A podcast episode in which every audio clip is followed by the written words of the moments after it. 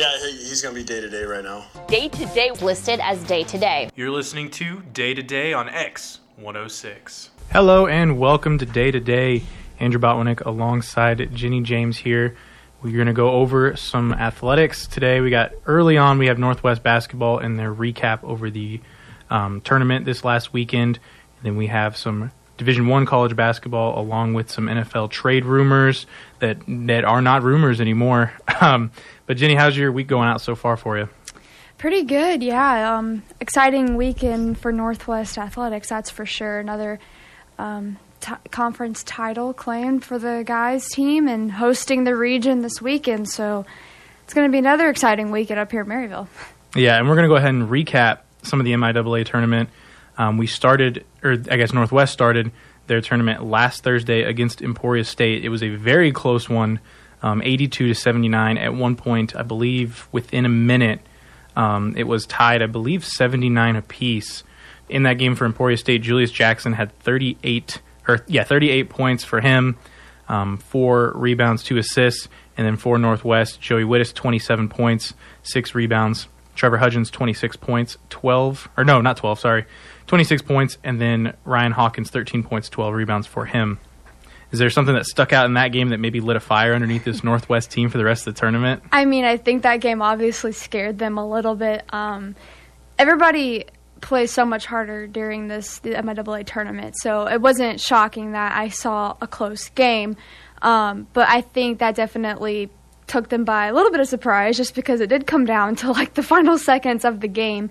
Um, like you said, that one guy had 38 points, and he just could not miss a three pointer. I don't know if you watched it, but like it was insane. Like he just hit three after three after three after three, and I was like, um, I don't know how he's doing that, but um, Emporia definitely brought their A game to that um, game. But Northwest obviously coming out on top. I think that's just where experience comes in. Um, obviously, having was this our fourth straight conference title? Believe so. Yeah. So obviously, there that shows Northwest is used to being in this type of environment, and they know that teams are going to play a lot harder um, this time of the year. So I think experience definitely is on Northwest's side during this time. Yeah, it was Julius Jackson was he's just I don't even know how to describe it. He was it, it wasn't like there was poor defense on Northwest part. They were they were in there Right? they were in yeah. his face. He, just couldn't miss. yeah, yeah, exactly. And and they were I was watching it from the baseline and um whenever we they would call timeouts, you could see all the players for Northwest kind of get into the huddle and McCollum was kind of just like sitting him down like we need to focus on Yeah. stopping him because that's where the that's where their offense is coming from. Yeah. If he, I mean, obviously he had 38 points out of their 79. That's That's well over half. Yeah. But after that game, the Emporia State game, uh, Northwest took on, I believe, fifth seeded Lincoln, Yep. and they won that one 86 to 69. In that game for Northwest, Joey Witthus led the way once again with 23 points. Diego Bernard followed behind with 21 points, seven rebounds. Hudgens, Hawkins, and Welty all in double digits as well. So this one more of a well-rounded offensive game Yeah. for Northwest. Yeah, definitely wasn't. Um, I think Lincoln has been one of those teams that they kind of struggled to find consistency all year because we, um, I think they played when we played them here in Maryville, they played a pretty tight game, but when we traveled to Lincoln, it wasn't even close. So I think they're struggling with consistency. Um, definitely a team though to look out for in the future. I think that they're going to have a really good program and a successful one in the future. But um, again, Northwest having the experience at this time of the year, you can just really tell the difference. Yeah, and, and like you hit it right on the right on the nail there.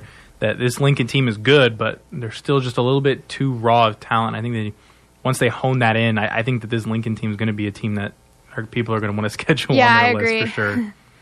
um, and then after that game, we saw on Sunday the the championship game against Washburn, and it was surprisingly not as close um, as a lot of people would have hoped. But when Northwest played them earlier this season, it was much of the same at the very last game of the season, a 72 to 49 win for Northwest.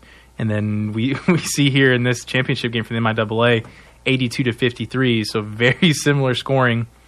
Um, in that game, Hudgens led the way, 27 points, eight assists, and then Witthus right behind with 25 points, seven rebounds, and Diego Bernard with eight and eight rebounds and points.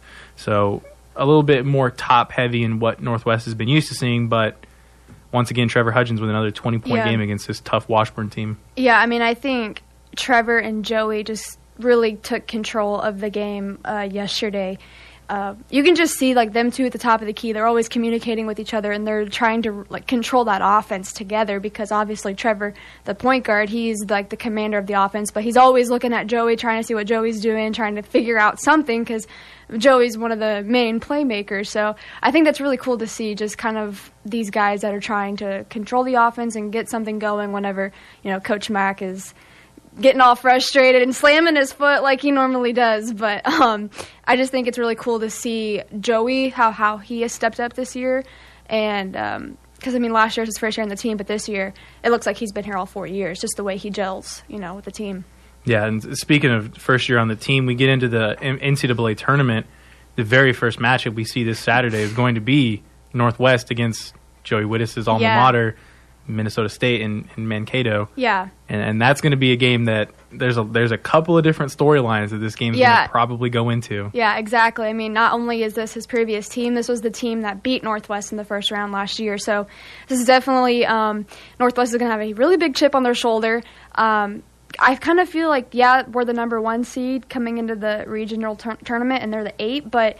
Um, it's kind of almost like we're like the underdog role because they beat us last year. So kind of cool to see what's going to happen. But um, I, I feel a little more confident with this this year's team just because um, towards the end of last year we were really unsure what was going to happen with Pitts, and so I think that threw a lot of the um, vibe off for the team. So that just was you know kind of chaotic, and so I think that contributed to you know our the season ending so soon. So I definitely feel a lot more confident um, at this point of Yeah, the there's season. a lot of question marks. I remember last Yeah. year whenever we were coming into the tournament, but for Witthus this season, it's kind of like a revenge for last year's loss. Yeah. and after he's gone, and to come to come and be able to play at home in Maryville. Yeah. to kind of go against your old team, it just he's either going to have a, a 30 point game Yeah. or on the flip side minnesota state's going to know exactly what he wants to do and they're going to watch plenty of film and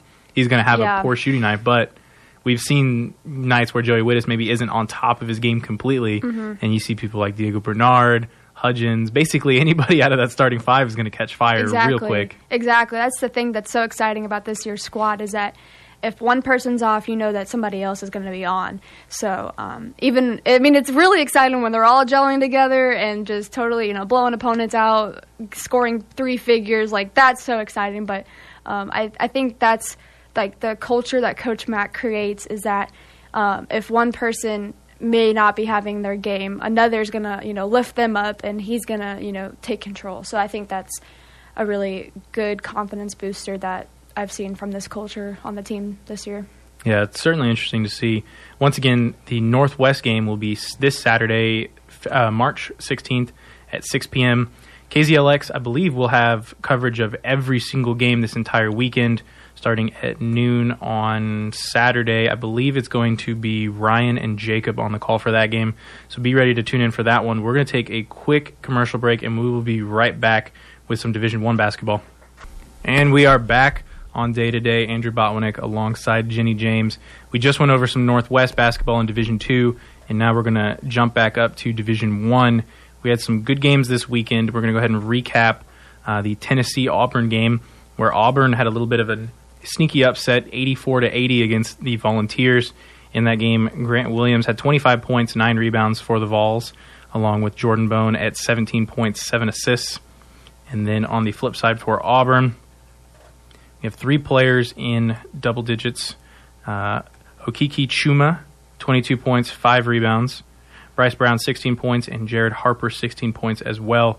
And this is a game that, coming down to the end of the season, if you're Tennessee, you, you were sitting at the top of the SEC. You were tied with, I believe, Kentucky and LSU as well.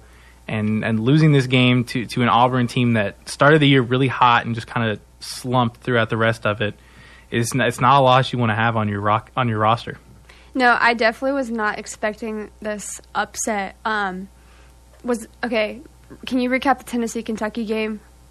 Did Tennessee just get upset by Kentucky, or did They It- beat Kentucky. initially when it was in Kentucky, the very first time these two teams met, um, Kentucky blew them out at home, Right, and then when they went and played in Tennessee, the last time these two teams met, Tennessee blew them out at home. Yeah, okay. So that's the thing is after that game, I thought Tennessee would definitely finish the season strong. So I really was not expecting this upset, but uh, yeah, they're kind of in trouble now um, in the SEC standings because actually LSU is on top, and it looks like Tennessee and Kentucky are tied at second. So that's really unfortunate for Tennessee. They um, kind of slipped up at the wrong time, but um, I mean they're still fine in AP poll, so they'll be fine for tournament picking. Maybe not won't have a as high of a seed as they would have, but um, yeah, that really hurts them for the conference though. Yeah, uh, it really does, and and we'll we'll get more into the AP poll here in a little bit. Uh, the next game that we have up, the Marquette and Georgia Hoyas.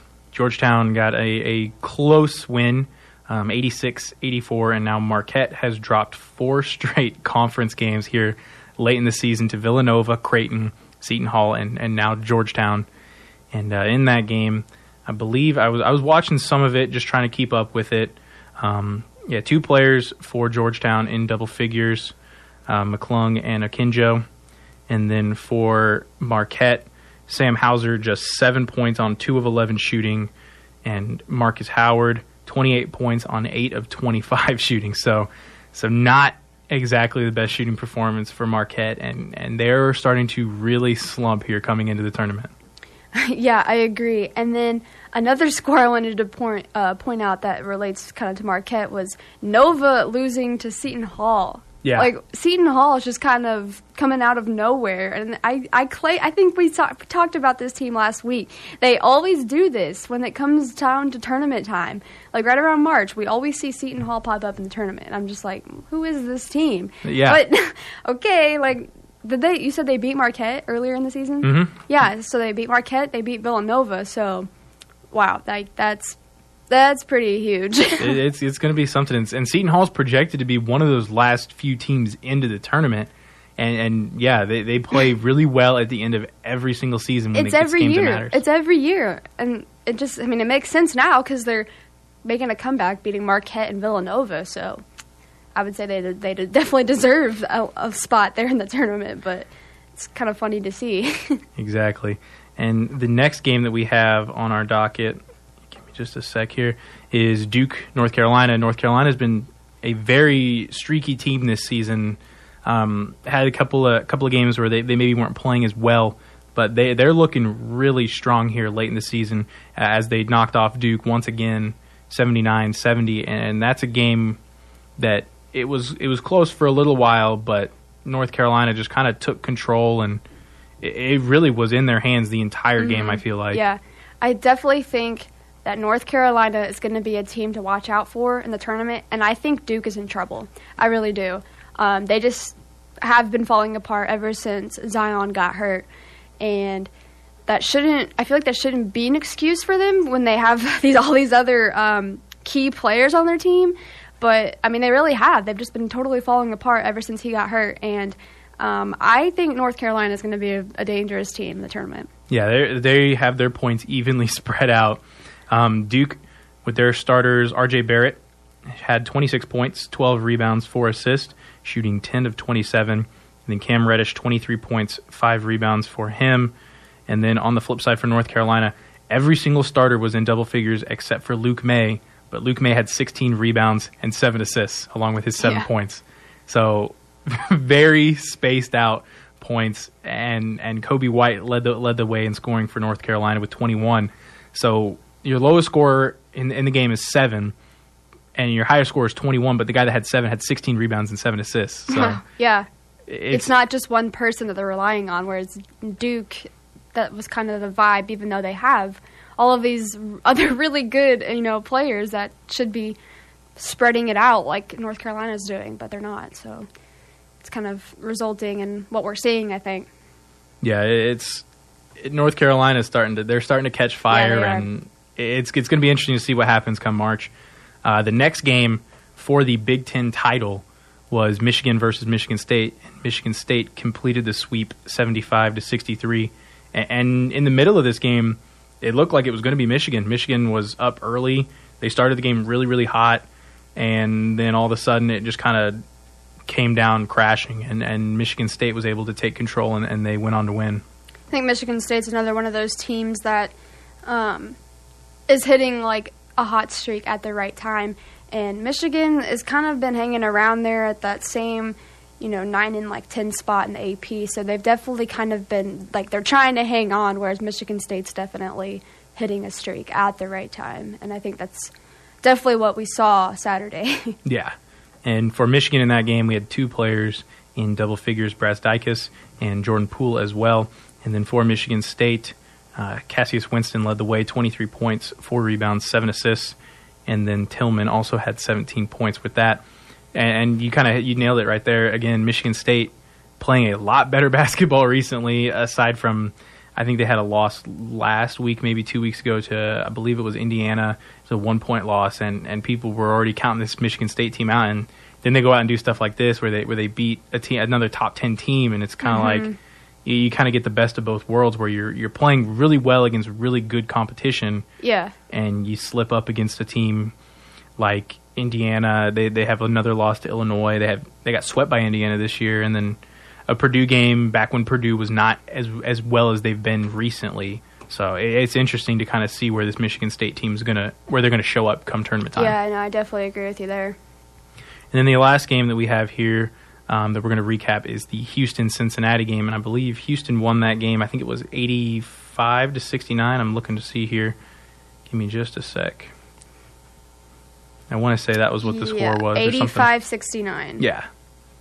So uh, Houston went ahead and claimed the ACC title with that win. I believe it's the very first time since 1992. I want to say that, that they've won that ACC title outright. Wow.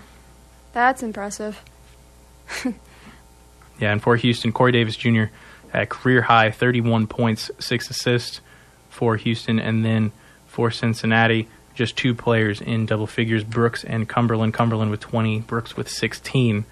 So Houston, uh, Houston this, this Houston team has kind of been hitting their stride. They had one loss last week that dropped them pretty big in, in the AP poll, and they're back on track, getting their wins back up in the number. And and Cincinnati also playing really well basketball, but in, in this UCF team that's the third one in the ACC we, or that we've talked about in the AAC, um, they're playing really good basketball too, and they're sitting. We'll get into it later, but they're sitting at 26 now for for the ranking Yeah. for AP, and we, we're probably going to get all Who three of they those just teams. upset recently? Uh, they beat, I believe they beat Houston.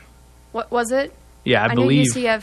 I thought they upset somebody like really big, but it might it might have been Hu- the Houston game that I'm thinking. it of. was. Yeah, 69, 64. Yeah. Okay. Yeah. So I mean, that's really w- kind of weird and interesting to see possibly three of those teams from that conference making it in. Yeah, and, and, and that's where it's going to be interesting. And those are our games that we're recapping. We're going to take a quick break and come right back with the AP poll. We're going to spend a good majority of our time at because they've finally been getting a little bit closer to what it should be. And we're back here on day to day.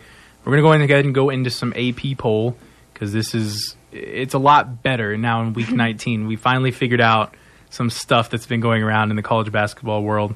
And from last week to this week, the top three remain the same.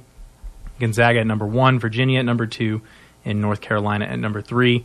But from then on out, everybody moves around at least a little bit. Mm-hmm. The rest of the top 10 shakes out as Kentucky moving up to number four, Duke dropping down to number five, Michigan State back up to number six, Texas Tech up at number seven, Tennessee drops three spots to number eight, LSU bumps up one to number nine, and then Michigan drops down three to number 10. And me personally, looking at this, I think you and you and I talked about it for sure. Mm-hmm. We think that Michigan State and Duke should flip five and six. Michigan State sh- it had played a much better last week than Duke did, um, and beating a Michigan team versus being beat by North Carolina is a pretty big difference. yeah, and especially because was that win against Michigan the the conference for them? So yeah, they they just clinched a conference title. So I, I definitely think that they should be above Duke, who just lost to North Carolina. So. Um, definitely, those two should be switched. But other than that, I mean, I think the top ten looks, you know, pretty accurate. I think the only other thing that kind of bothers me is the same kind of thing that we talked about with the Big 12 and, and how the ranking for that is set up. Um, LSU sitting behind Tennessee after I believe I think you said LSU is the leader in the and th- Yeah. that ended up winning the SEC. Yeah. I think that you switch those two. I think LSU should be eight and Tennessee should be nine, just because how LSU ended up winning in the SEC. Yeah, I think that Ten- I think Tennessee and Kentucky were tied Mhm. for for second. So yeah, I kind of agree with that too.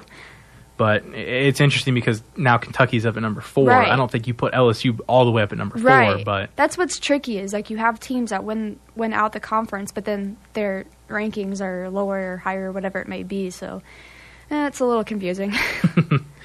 but after number ten at Michigan, we have eleven Houston that dro- or that gained another spot. Florida State jumps up two spots to number twelve. Purdue drops to number thirteen.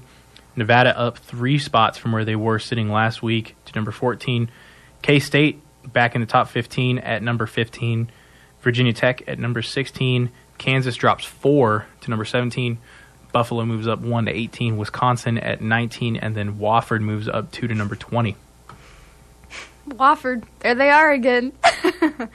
I think I feel like they finally got it right um, with the Big 12 because when you look at the conference standings, uh, Texas Tech and K State are tied, and then Kansas is right behind. So I feel like they finally got those rankings kind of right. Um, obviously, they dropped Kansas four spots and moved K State up three. So I feel like they finally kind of let go of some of the favoritism towards uh, Kansas. So um, I definitely agree with that. I, th- I think Texas Tech is ranked um, high and where they should be, and uh, K State at 15. That's I think pretty reasonable. And then obviously Kansas. Yeah, I, after losing to Oklahoma. Yeah, I think four spots was pretty good, pretty Yeah. good of a drop. Yeah, I, I think so too. And kind of losing the Big 12, I think, although they might not want to say it, I think that's part of it too. Yeah, is that you look at K State and you look at Texas Tech, who who split the Big Twelve title, and you see this Kansas team that struggled on the road the entire season. I think they finished three and eight, three and nine. They did not play well That's on the bad. road. Granted, they played amazing at home. They did not lose a game at home this season, but the road losses are painful. They are painful for this Kansas team, and Oh, come tournament time, really? come tournament time, it's going to be interesting to see how this Kansas team plays because none of the games are going to be played at home. Oh, I know. well, Look, I I think it's going to be interesting to see what happens here when the con- their their conference tournament starts because I don't think they're going to do very well. I could see them losing, you know, first round. So I think that'll be interesting to watch too. Is the conference tournament and see how that even affects them for, you know, the madness later. Yeah, they, they say it won't affect much, but it's everyone's going to be thinking about Yeah, it. yeah, yeah, for sure. And then the rest of the top 25, Maryland at number 21 jumps up three spots. Auburn gets into the AP poll at number 22. Marquette drops seven spots to number 23. Cincinnati at 24, dropping four spots. And then Villanova rounding out the top 25 at number 25. And then the others receiving votes, UCF right on the edge of coming in, along with VCU. S- No Seton Hall. Uh, let's see.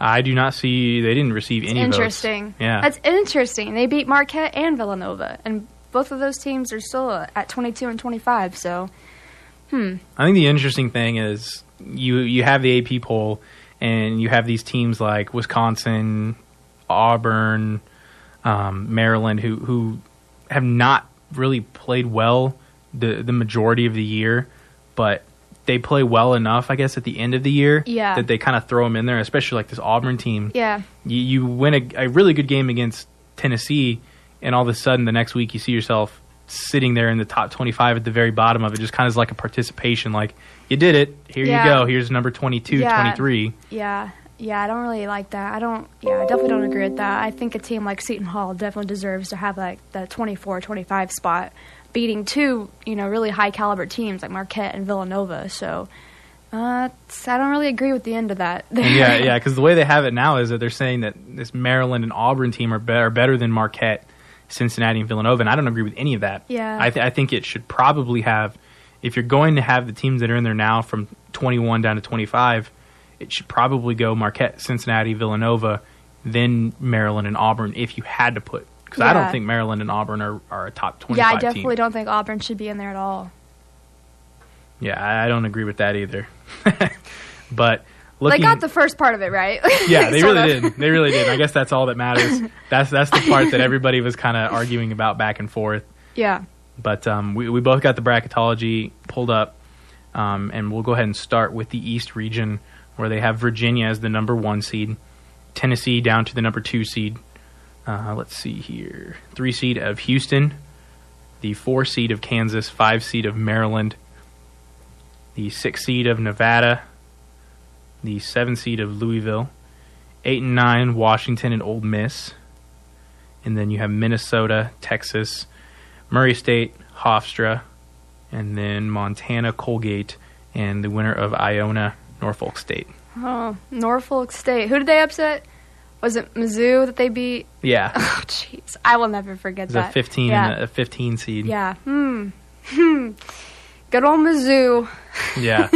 But looking at looking at where they have the East set up, I think for the most part, um, there are some good matchups. I, I do like Maryland Murray State because I have a feeling Murray State will win that one.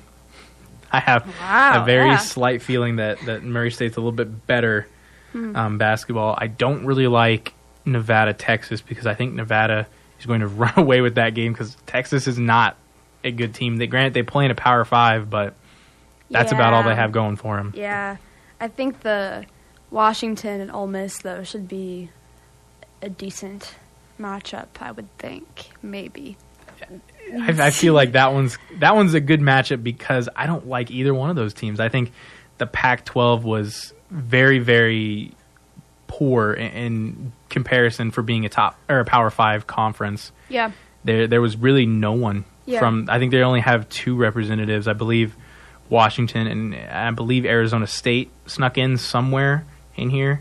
Yeah, Arizona State should be somewhere in here. Yeah, they're they're in the Midwest region, but other than that, I think for the most part there are some pretty good games. Louisville, Mm-hmm. Minnesota. Yeah, that should be pretty good. Yeah, and then obviously the Maryland Murray State. That's going to be the one that I would think out of the East region is going to be a, a very close game and one that will be a lot closer than some people think.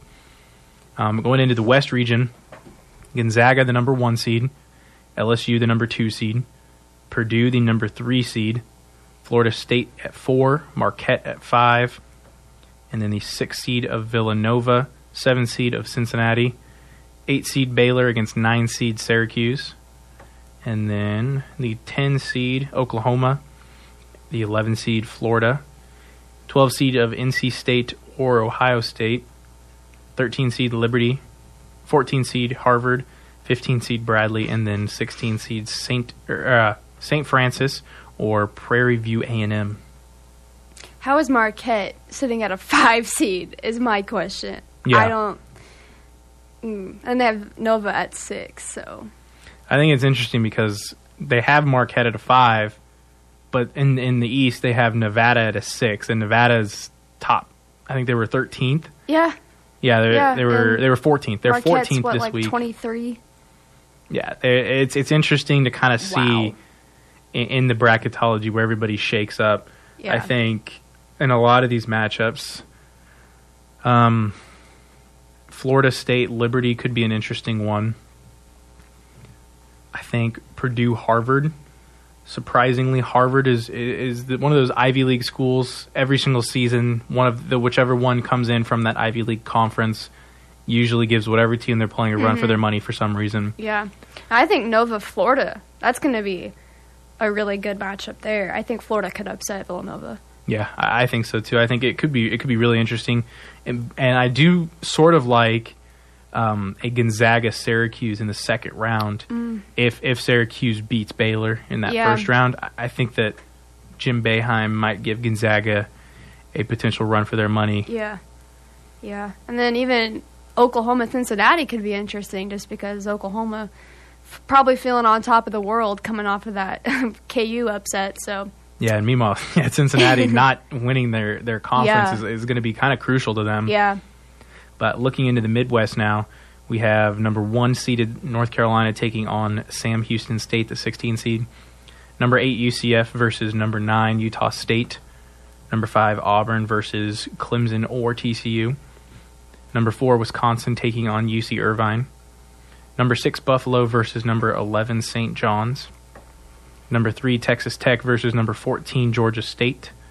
Number seven Wofford versus number ten Arizona State, and then Michigan State, the number two seed against Omaha, the 15 seed. And this is just Joe Lunardi's bracketology on ESPN. This isn't anything official, but that that's where it's possible to be sh- to be sitting. Auburn at a five seed. I'm sorry, what? Yeah, Yeah, it's there are there are definitely some some question marks that kind of have you scratching your head looking at at where everybody's sitting. Yeah. Wow. That does not make any sense. That they're send, they're giving out five seeds to Marquette and Auburn, teams that are at the very end of the top 25 poll. Hmm. That just that doesn't make very much sense to me. Yeah, it, it's going to be interesting. I think UCF Utah State could be a very very good matchup. That eight and nine seed. Um, and yeah, with with Auburn being a five seed in this one, I think if it's TCU that gets the 12 seed, I think TCU rolls with that game. Uh, I definitely agree. I think TCU has they have a really strong home court advantage as, as we have seen, and obviously, I mean, this is going to be in Kansas City if they if they do end up in the Midwest. But um, I think they're a very dangerous team because you don't know what to really expect from them. So I I definitely think that they would they would beat Auburn if that was the matchup. Yeah, I think so too. Another one that passed the first round in this side of the bracket, assuming Wofford beats Arizona State and Michigan State beats Omaha, I think Wofford Michigan State could be a really good game because Wofford's been able to hang with some some of the heavier ranked um, teams in, in the in their conferences and at a non-conference games they they were an 11 point game against North Carolina, um, lost to KU pretty bad, but whenever Mississippi State was ranked 17th, they hung with them nine point game, and they they haven't really lost any since then. So it's it's interesting to kind of see a team like Wofford where they haven't really played the best of talent mm-hmm. come into this tournament and they, they're riding high on the conference and their conference play being not near as good Yeah. as maybe Michigan State. So so it'll be interesting to see if that's a matchup that we see past the first round. Yeah, I mean, there's always that one team that nobody's really heard of, but they make it super far. Like they could be the next Loyola Chicago or whatever it may be. So um, yeah, I think that'll be really interesting to see um, how far you know they can make it. Yeah. And then closing out with the South Conference, uh, or the South region, I guess. Um, Kentucky, number one, taking on Gardner Webb, number 16. Number eight and number nine, VCU and Iowa. Number five, number 12, Virginia Tech, New Mexico State. Number four, Kansas State versus number 13, Vermont. Number six, Mississippi State versus number 11, Temple. Number three, Michigan versus number 14, Old Dominion. Number seven, Iowa State versus number 10, Seton Hall. And then number two, Duke versus number 15, Wright State. I don't know how I feel about Michigan with the three seed. How do you feel about that? I feel like they kind of got snubbed a little bit. I think they got snubbed. I, I think that they're a little bit better recent than, than what we've seen. I think right now, I would say if they went head to head, Michigan State beats out Duke. And I, I think that Michigan should probably get the two seed over Duke. Uh, off of what we've seen without Zion Williamson, I mean, that's true. Yeah. I think that there there's a good chance that out of the three seeds that, that are left in according to this, um, you have Texas Tech, you have uh, Michigan, you have Purdue, and you have Houston. I, I think Texas Tech and Michigan are playing the best basketball right now. So I think one of those two teams, probably Texas Tech, should get that two seed Yeah. if there's one that's up for grabs. Yeah, So- I would say Texas Tech over Michigan, just because with Michigan, the Michigan State game. So, um, yeah, eh, yeah. I guess Michigan would be a three seed. I, I was maybe maybe a four, but because then you have K State at the four seed in the South with Michigan. So, eh, maybe swap those two. I don't know. Should be interesting. Um, there are there are some pretty good games, and, and Seton Hall does sneak in at a ten seed, going up against Iowa State. And I think honestly, in that game, I would probably pick Seton Hall. I would too, especially with how they're playing towards the end of the year. They're, they're, I swear, it's that team every year.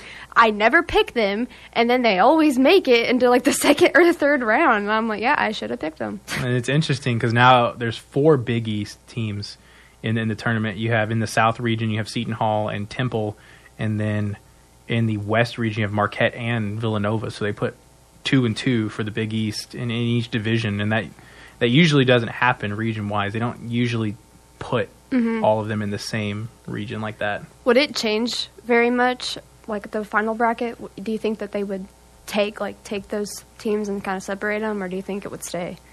I think it would stay, and I actually looking at it now, Temple Temple's not in the big Big East anymore. It's St. John's that are that Oh, are in there. right, yeah. St. John's is in the Midwest. Yeah. So so I think that if it was to stick with it like that, if there were teams like that, I think they would keep them and just kind of let it play out, just with with how it is. Because they, tr- I think what Yeah. they try and do, seating wise, is try and make it so that a team like Buffalo isn't put in like the West region where they have to go all the way out to Anaheim Yeah. to play. I think, but Yeah, I could be wrong. Makes sense. Yeah. so that is the bracketology and the AP poll. We are going to take another break and we're going to come back with some NFL trade rumors, some completed and some not yet done. And we're back. Got some NFL news going on around.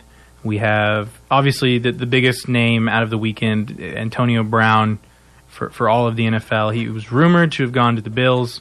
The deal got struck down, and instead he gets sent to Oakland. So the Raiders are getting just Antonio Brown, and the Steelers are getting a 2019 third and 2019 fifth round pick.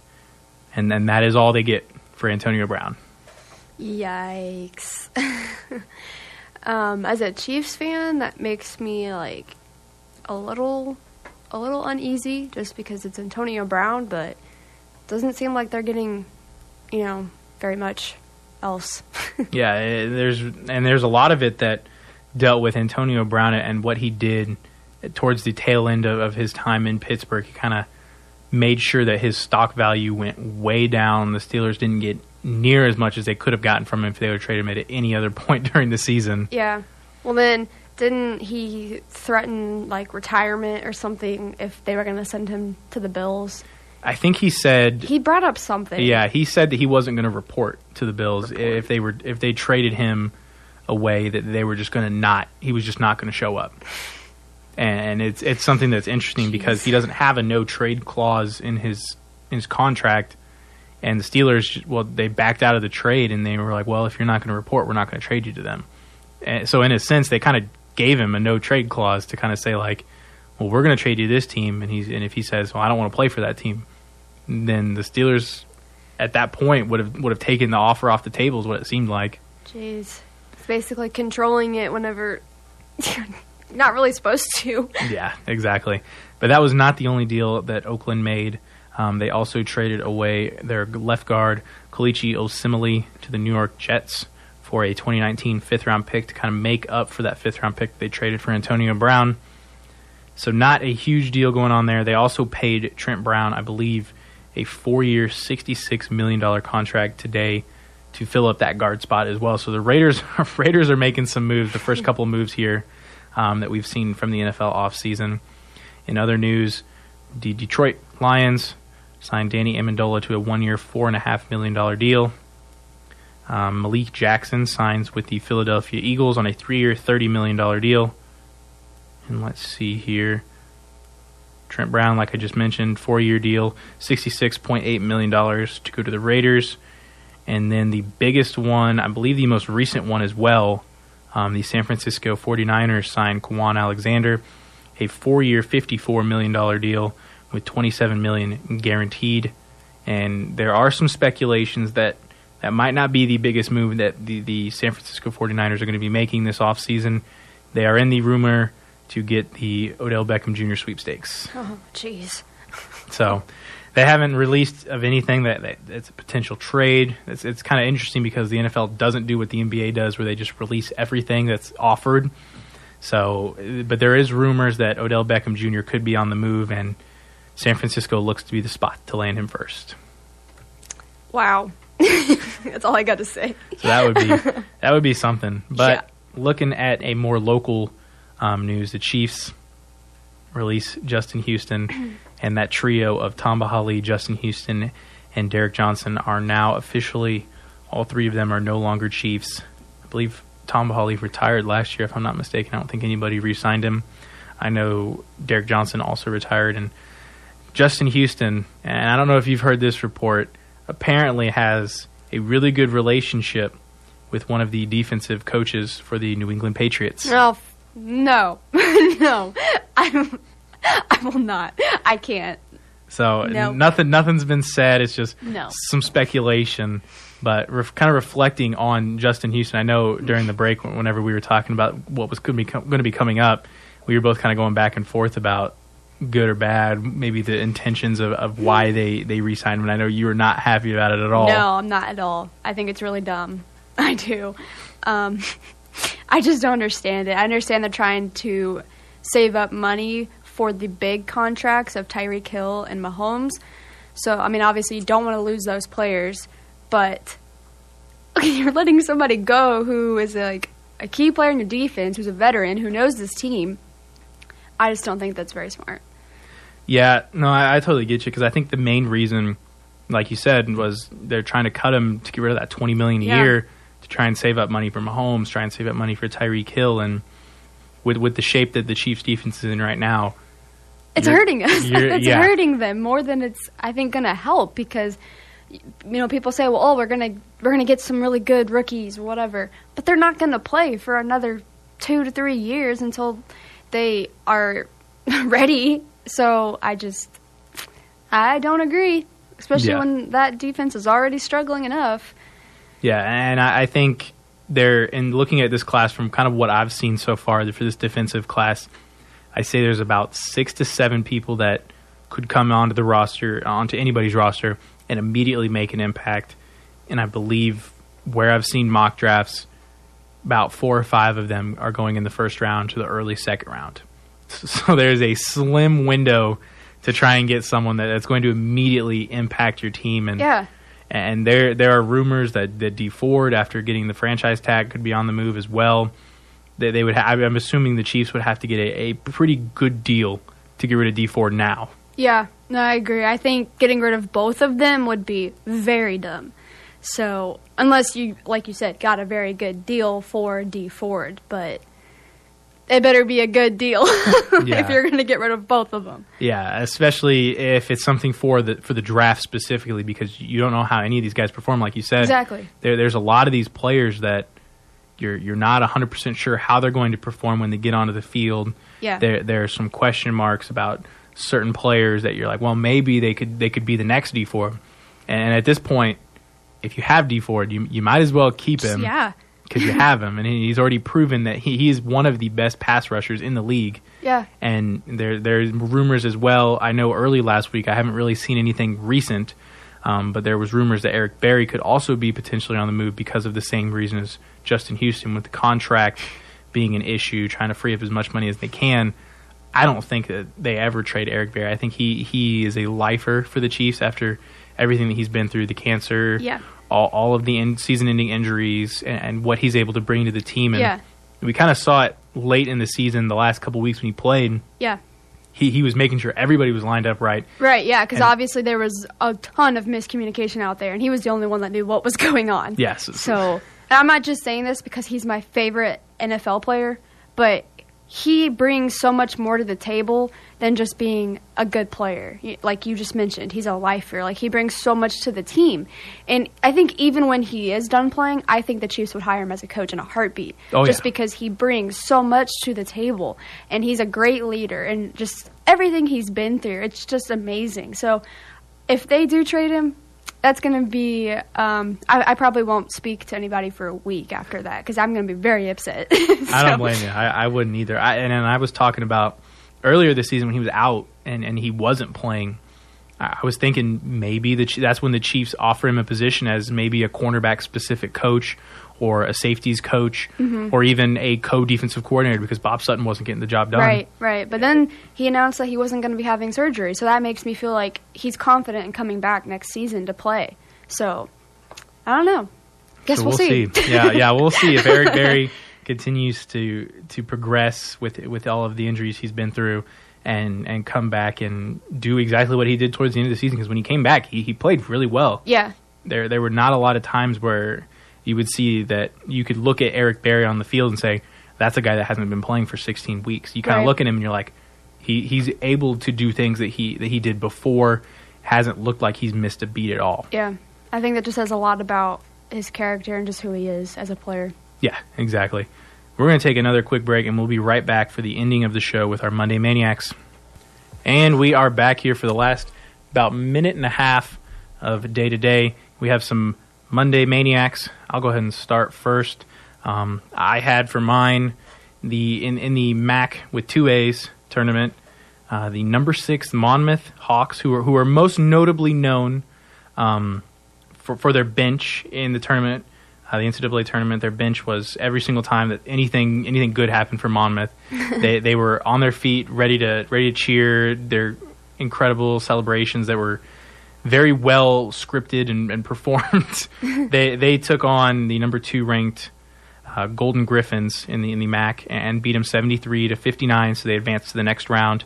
A pretty big upset for a fourteen and twenty team this season. So 14 and 20. yeah, fourteen and twenty. And They got the sixth seed and beat the two seed. So Wow. what did you end up getting for yours? So, DJ Laster, a senior on Gardner Webb, scored 32 points to help Gardner Webb to the Big South tournament title. They won the title and then obviously an automatic bid to the tournament. So, this is their first ever tournament appearance. So, Interesting. Yeah. So we both had some some mid major news. Yeah. So a lot of a lot of conference tournaments going on this week. Um, I believe the bigger Power Five conferences like the Big Twelve, the SEC, and all those. I believe those are this weekend as well. But I believe right now the lower uh, mid major, the Max, the Southern conferences, the Summit leagues, those are all going on this week. So go ahead and watch a couple of those if you can, because those are going to be some of the teams that are that come down to, to make the tournament late and and those will be some of the teams that are impressive because there are some pretty good mid-major teams I think this yeah, season. For sure. I think it'll be interesting. Yeah. So that was day to day. We will be back next Monday.